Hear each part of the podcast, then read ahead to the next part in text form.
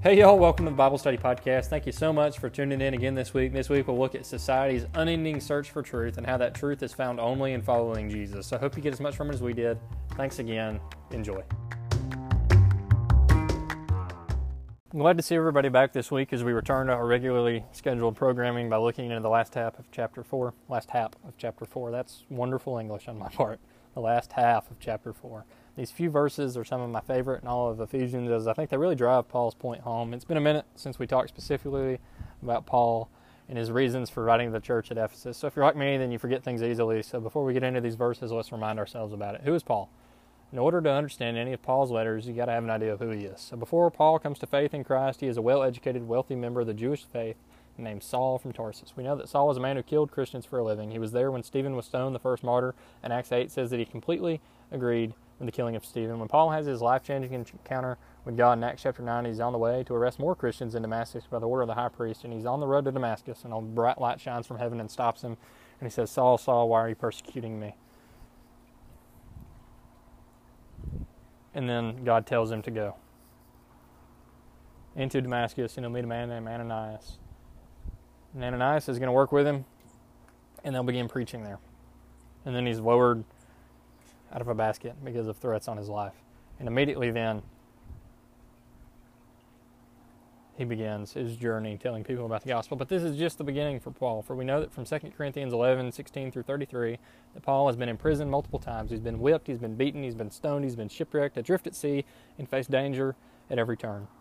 All for the glory of Christ and the advancement of the gospel. Paul has been radically changed by the power of Jesus and knows that it is not enough to simply say, I believe. Interestingly enough, in verse 28, he writes that on top of all that, he has his daily concern for all the churches, which is so hilarious because all these things, which are so, so, so much worse and so horrible,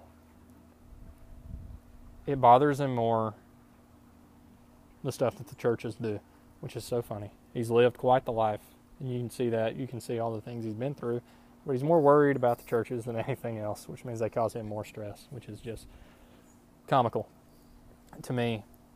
But with that aside, that brings us to the church in Ephesus. So, churches, big C, church. I believe it's important to make the distinction distinction that churches come in all shapes, styles, and sizes. Whether it be a secret meeting in homes, worship services with thousands in attendance, or whatever, the church is not confined to four walls and a roof. The church of Jesus Christ is people, His people, of every race and religion who love Christ and are committed to serving Him. The church is not a place; it's His people. so important. In the beginning of Christians gathering in churches began in the early years after Jesus' death. Beginning in Jerusalem, the church spread rapidly due to the ministries of disciples and other believers. As persecution intensifies, the gospel spreads throughout the world.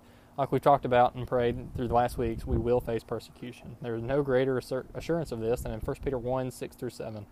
It says, So be truly glad, there's wonderful joy ahead, even though you must endure many trials for a little while. These trials will show that your faith is genuine and is being tested as fire tests and purifies gold though your faith is far more precious than mere gold. So when your faith remains strong through many trials, it will bring you much praise and glory and honor on the day when Jesus Christ is revealed to the whole world. It will not be easy, but God tells us that his power works best in our weakness. Paul tells us to boast in our weaknesses because it puts the power of Christ on full display. The early church grows through this. Paul plays a major role in this during his three missionary journeys. One of my one of the churches Paul plants is in Ephesus, the Roman city in modern day Turkey. It was established in 53 AD on Paul's journey back to Jerusalem, yet he returns a year later and he preaches the gospel in Ephesus for three years. Later, he sends Timothy to serve as their leader. Years go by, and Paul was arrested. Again, that happens often if you know Paul in Rome. While he's there, Tychicus visits him to bring news from Ephesus. Paul writes a letter to the church he started years before, not to scold or confront any problems, but to offer encouragement to other believers which is so important to encourage other believers, which is Paul's purpose throughout the book of Ephesians to empower other believers to boldly proclaim Jesus wherever they are, regardless of anything they have done, because the same power that raised Christ from the dead lives inside each of us who have been radically transformed by the gospel. So now we've been reminded about Paul and his purpose for writing this letter. Let's pray and we'll get right into chapter 4. Father, we come to you this morning. We pray that you will guide us through this text, that you will give me words to speak, that the Holy Spirit would flow through everybody in this room, that you would give us ears to hear. And we thank you for that. In Jesus' name we pray. Amen. Verses 17, living as children of light. What does it say? It says, With the Lord's authority I say this live no longer as the Gentiles do, for they are hopelessly confused. The natural tendency of all humans is to think our way away from God. We try to solve these problems on our own with our own perfect logic, right? We, we think we all have the answers. And at some point, all humans search for truth, and the Bible says few ever even find it. And I get extremely upset when I think about this for several reasons. Number one, being I realize how much more I could be doing to point people to Jesus. And secondly, I realize how often it is that people search for light in the darkness. So, three years ago, four years ago, something like that, I had the same AP language teacher for two years, and she was fantastic, one of my favorite people in the entire world. And in her class, she had us read through the novel Into the Wild by Jon Krakauer. It's a phenomenal book that I actually I recommend you actually sit down and read instead of just reading the cliff notes like so many people unfortunately did in that class. However, that's not my point today. There's a point in the novel where the author recounts his experience of climbing the Devil's Thumb in Alaska, which is an incredibly difficult task, and throughout his experience, he believes that getting to the summit will somehow reveal all of life's mysteries and answer the question, what is truth? And he gets to the top and discovers that he did not discover the truth that is only found in Christ, in something worldly. Sadly, this happens all too often.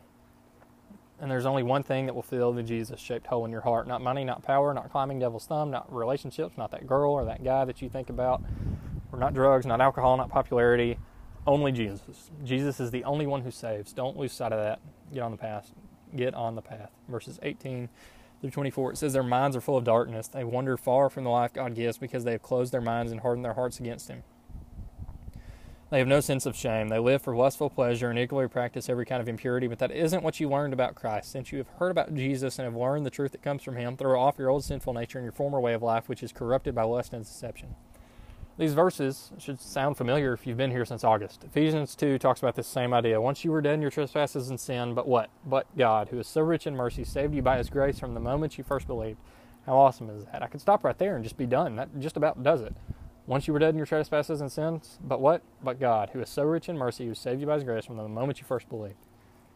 That covers it. However, Paul continues on here, so we need to continue on too. He says, throw off your old sinful nature. What does that mean? Look at verses 18 and 19 one more time. It says, Their minds are full of darkness. They wander far from the life God gives because they have closed their minds and hardened their hearts against Him. They have no sense of shame. They live for lustful pleasure and eagerly practice every kind of impurity. There should not be any evidence of those things in your life anymore if you claim to follow Jesus. I can promise you from experience that the joy found in following Christ is far greater than anything that the world can offer you. Paul tells us to live as children of light, having received the same power that raised Christ from the dead. Once you've accepted Christ, everything is different. You've been reconciled in God. The things you've done don't matter anymore, for you are made new in Christ. That doesn't mean there's not worldly consequences to that, but spiritually there are none. Our interests in this world were crucified on His cross when he died for us, and its interest in us has also died. Live like Jesus, verses 25 through 32. It says to stop telling lies. Let's tell our neighbors the truth, for we are all parts of the same body, and don't sin by letting anger control you. Don't let the sun go down while you're still angry, for it gives a foothold to the devil. Don't let the sun go down while you are still angry, for the anger gives foothold to the devil. Remember that. That's important, especially girls out there. Y'all are angry. If you're a thief, quit stealing. Instead, use your hands for good, hard work, and then give generously to others in need. Don't use foul or abusive language. Let everything you say be good and helpful so that your words will be an encouragement to those who hear them. Do not bring sorrow to God's Holy Spirit by the way you live. Remember, He has identified you as His own, guaranteeing that you will be saved on the day of redemption. So get rid of all bitterness, all rage, all anger, all harsh words, all slander, as well as all types of evil behavior. Instead, be kind to one another, tender-hearted, forgiving, love one another, just as God, through Christ, has forgiven you and loved you. Live like Jesus. Easier said than done, right?